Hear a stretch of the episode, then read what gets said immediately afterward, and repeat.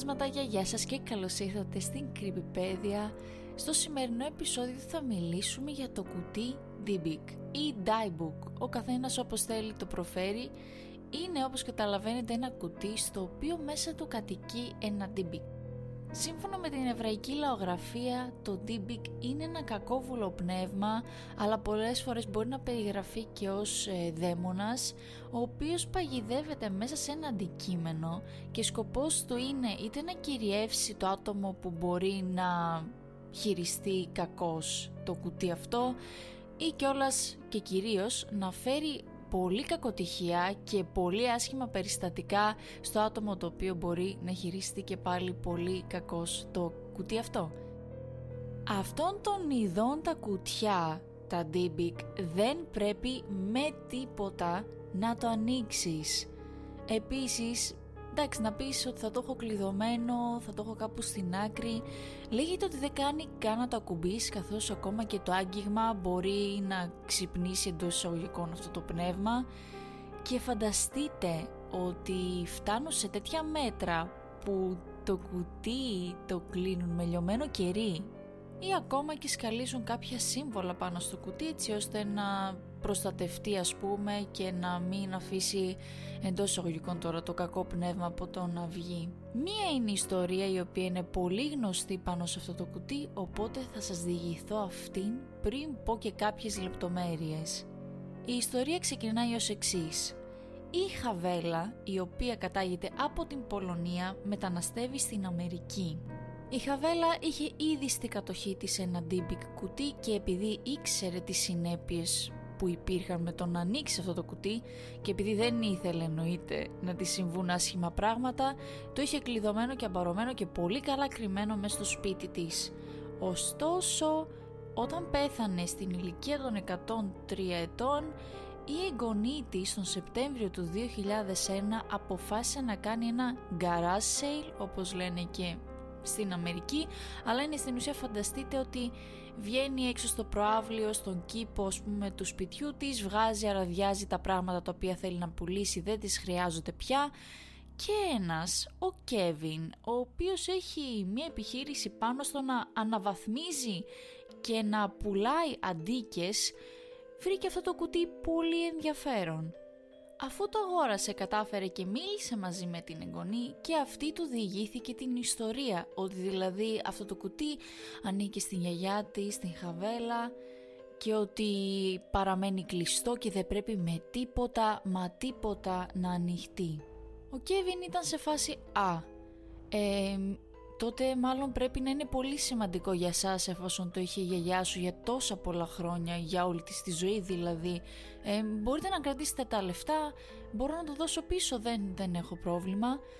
Αλλά η εγγονή όταν το άκουσε αυτό άλλαξε φούλη συμπεριφορά της και ήταν αρκετά πιεστική, παύλα νευριασμένη με το γεγονός ότι μάλλον θα μπορούσε να ξαναπάρει πίσω στα χέρια της αυτό το κουτί οπότε αρνήθηκε πολύ έντονα στον Κέβιν και εν τέλει δεν το πήρε πίσω και ο Κέβιν καθώς δεν ήθελε να το πολύ σκαλίσει αυτό το πράγμα διότι σκεφτόταν πως ξέρεις μάλλον είναι στρεσαρισμένη επειδή πέθανε η γιαγιά της δεν μίλησε άλλο και απλώς πήρε το κουτί στο σπίτι του. Ο φίλος μας ο Κέβιν ήταν πολύ σκεπτικός, ακούγοντας όλη αυτή τη θεωρία και όλη αυτή την ιστορία από την εγγονή της Χαβέλα, δεν μπορούσε να κρατήσει την περιέργεια για τον εαυτό του και έτσι άνοιξε το κουτί. Όπως καταλαβαίνετε δεν θα πάει πολύ καλά το πράγμα, αλλά ακούστε τι βρήκε μέσα στο κουτί. Μέσα στο κουτί βρήκε δύο κέρματα, το ένα ήταν από το 1925 και το άλλο ήταν από το 1928. Βρήκε μια τούφα ξανθά μαλλιά και μια τούφα σκουρόχρωμα καφέ μαλλιά και τα δύο δεμένα με σκοινί. Ένα αγαλματίδιο με σκαλισμένη τη λέξη «σαλόμ», το οποίο σημαίνει ειρήνη, αρμονία και ούτω καθεξής, βρήκε ένα αποξηραμένο μπουμπούκι από τριαντάφυλλο ένα τετράποδο κυροπήγιο και όπως καταλαβαίνετε είναι πολύ περίεργα αντικείμενα. Δεν θεωρείς ότι θα γινόταν κάτι κακό βρίσκοντας αυτά τα πράγματα μέσα, οπότε σκέφτηκε να το φέρει στο μαγαζί του. Πέρασε περίπου μισή ώρα και τον παίρνει τηλέφωνο η βοηθός του και λέει ότι κάποιος μπήκε μέσα και άρχισε να σπάει τα πάντα και ότι η ίδια κλειδώθηκε μέσα στο μαγαζί και έχει πανικοβληθεί. Όταν ο Κέβιν έφτασε πίσω παρατήρησε ότι ναι, όντως τα πάντα ήταν όλα κλειδωμένα και όντως η βοηθός ήταν κλειδωμένη μέσα στο μαγαζί. Ωστόσο, δεν υπήρξε κανένα σημάδι διάρρηξης και το μόνο πράγμα το οποίο δικαιολογεί τα σπασμένα που άκουγε η βοηθός του ήταν το γεγονός ότι όλες οι λάμπες ήταν σπασμένες και υπήρχε πάρα πολύ έντονα η μυρωδιά ουρών γάτας. Φανταστείτε ότι όλο αυτό τρόμαξε την βοηθό του τόσο έντονα που παρόλο που η ίδια δούλευε μαζί του και συνεργάζονταν για δύο ολόκληρα χρόνια παρετήθηκε.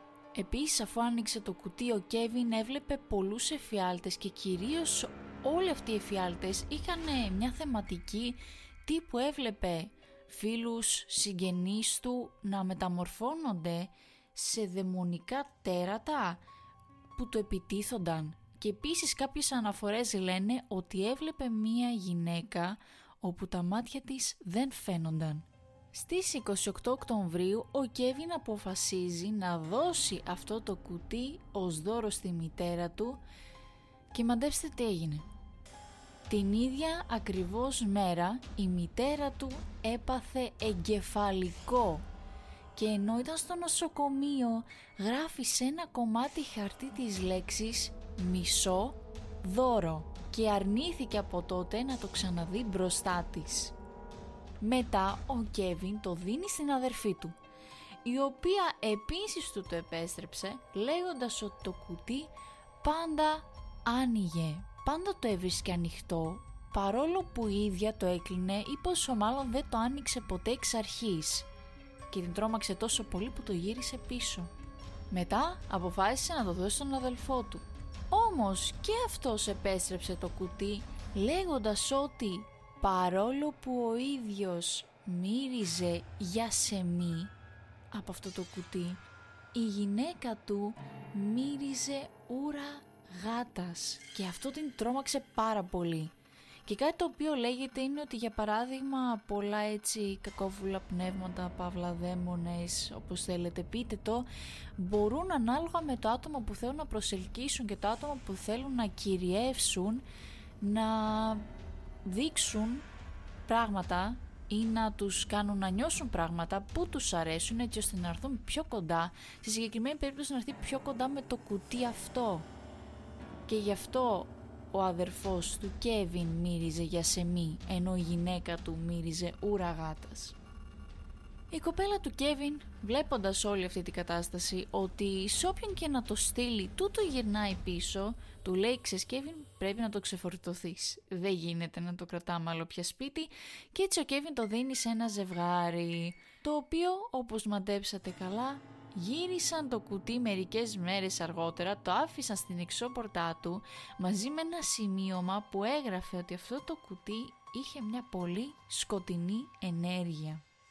Και εν τέλει ο Κέβιν πάει και πουλάει το κουτί στο eBay όπου από εκεί μαθαίνουμε την ιστορία και εκεί είναι που αρχίζει και το όλο σενάριο με DB κουτιά γίνεται όλο και πιο δημοφιλές αλλά τέλος πάντων, κατάφερε να πουληθεί σε κάποια άτομα, αλλά δυστυχώς ούτε αυτοί άντεξαν να το κρατήσουν πολύ, διότι όπως μπορείτε να φανταστείτε μπορεί να συνέβησαν κάποια πολύ τραγικά τρομακτικά γεγονότα, οπότε εν τέλει ξέρουμε ότι κατέληξε στον Jason Hexon, αν το λέω σωστά, ο οποίος και αυτός ήθελε πολύ να τους καλήσει να το ανοίξει και να δει τι συμβαίνει με αυτό το κουτί. Και επίσης Εφόσον το έκανε, άρχισε να έχει ασυνήθιστα προβλήματα υγείας. Για παράδειγμα, μπορεί να έβηχε αίμα, μπορεί να είχε αίμα στα μάτια του. Είχε πάρα πολλές περίεργες, πολύ άκυρες καταστάσεις που το επιβάρυναν την υγεία.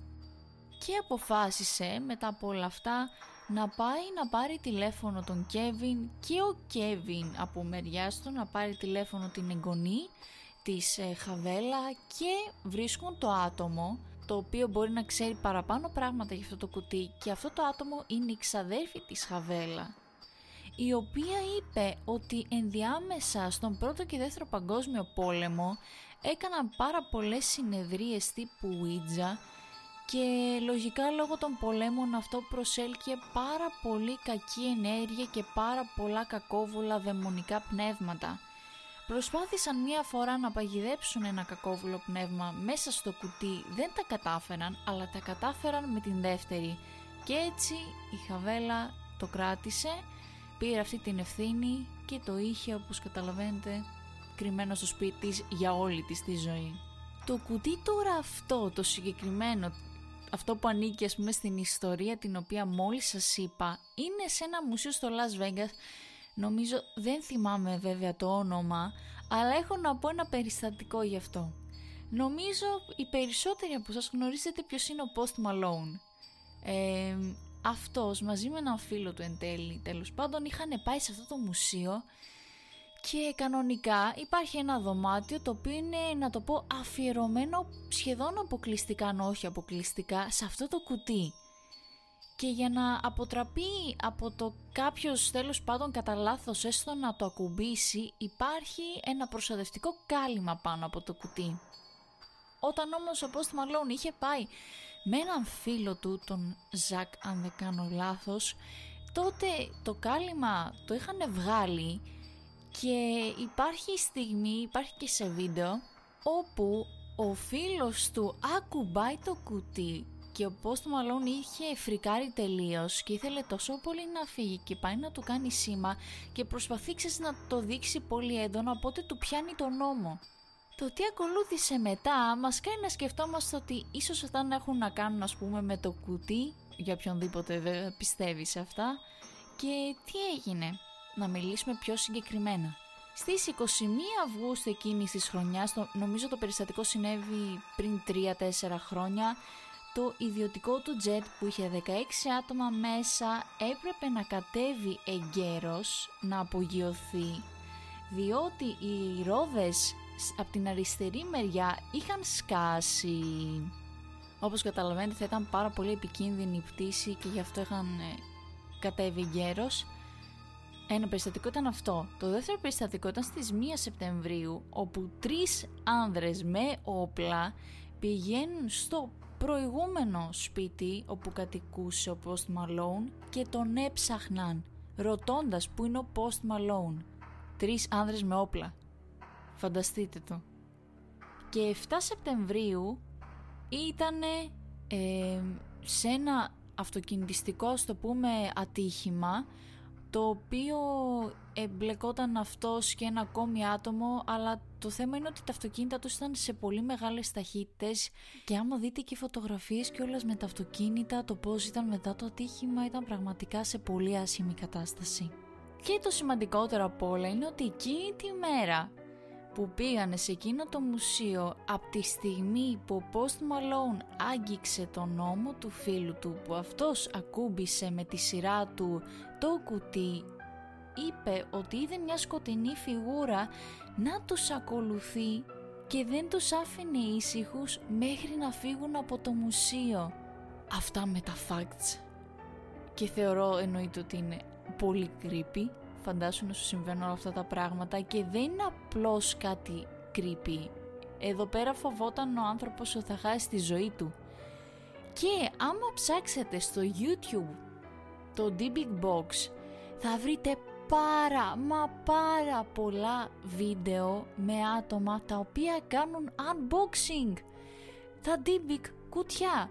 Βέβαια, επειδή όλο αυτό το κομμάτι έχει πάρει πάρα πολύ έτσι, έχει γίνει trend ή είχε γίνει τουλάχιστον, όπως καταλαβαίνετε, άμα πας και αγοράσεις ένα DBIC κουτί, δεν σημαίνει απαραίτητα ότι είναι legit, δεν σημαίνει απαραίτητα ότι θα κατοικεί μέσα του ένα κακόβουλο πνεύμα, αλλά και αυτή η μία της εκατό πιθανότητα τέλος πάντων να αγοράσεις ένα πραγματικά καταραμένο κουτί το οποίο ακόμα και με το άγγιγμα μπορεί να σου προκαλέσει πολύ άσχημα γεγονότα δεν νομίζω ότι είναι κάτι αισιόδοξο, αλλά το τρελό είναι αυτό, ότι θα πας στο YouTube, θα γράψεις The Big Box και θα βρεις πάρα πολλά βίντεο με άτομα να προσπαθούν να ανοίξουν τέτοια κουτιά.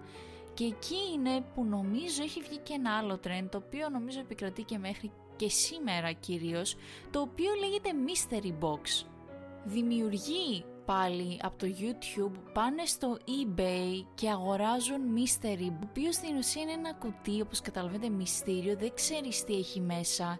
Και έχοντας δει κανένα δυο βιντεάκια και από αυτά, ειδικά το, το πιο πρόσφατο που είδα, ήταν δύο τυπάδες άνοιγαν το κουτί και έβρισκαν μέσα full περίεργα πράγματα τα οποία υπονοούσαν πολύ άσχημα πράγματα. Για παράδειγμα, είχαν μέσα παιδικά παπούτσια, είχαν ένα, να το πω σαν φακελάκι, σαν πορτοφόλι, το οποίο είχε μέσα νηστέρια και καταλαβαίνετε εξοπλισμό τύπου χειρουργείου ή είχε ένα πορσελάνινο, ας το πούμε κουτάκι, το οποίο είχε μέσα δόντια. Καταλαβαίνετε που πάει αυτό. Είναι full creepy, full τρομακτικό και όσοι γουστάρουν βέβαια μπορούν να καθίσουν να τα ψάξουν. Πραγματικά παιδιά στο YouTube μπορείς να βρεις τα πάντα. Και κάπου εδώ παιδιά τελειώνει το επεισόδιο. Σας ευχαριστώ πάρα πολύ που το ακούσατε. Ελπίζω να σας άρεσε αυτό το λίγο πιο καθόμαστε, χαλαρώνουμε, συζητάμε τύπου chit chat για τρομακτικά πράγματα. Ε, ευχαριστώ βασικά πολύ που κάθεστε και ακούτε και στέλνετε μηνύματα. Ε, η θετική σας ενέργεια πραγματικά είναι ότι καλύτερο, διότι δίνει πάρα πολύ δύναμη σε αυτό το podcast να κάτσει να συνεχίσει και να προχωρήσει. Όχι ότι έχω σκοπό βέβαια να το παρατήσω σύντομα, αλλά ξέρεις, το να έχεις ε, υποστήριξη από τους υπόλοιπους σε κάνει να θες να συνεχίσεις για ακόμα παραπάνω. Αλλά ναι, αυτά είχα να σας πω και αυτή την εβδομάδα. Αν θέλετε να με βρείτε στο Instagram ή στο YouTube έχω links. Ε, θα είναι στην περιγραφή είτε αυτού του επεισοδίου είτε του podcast γενικότερα. Σας ευχαριστώ και πάλι πολύ που με ακούσατε. Σας εύχομαι καλό βράδυ, καλή συνέχεια. Να προσέχετε και πάλι τι παραγγέλνετε από το ίντερνετ και θα τα πούμε την επόμενη Παρασκευή σε ένα νέο επεισόδιο της Creepypedia. Bye bye!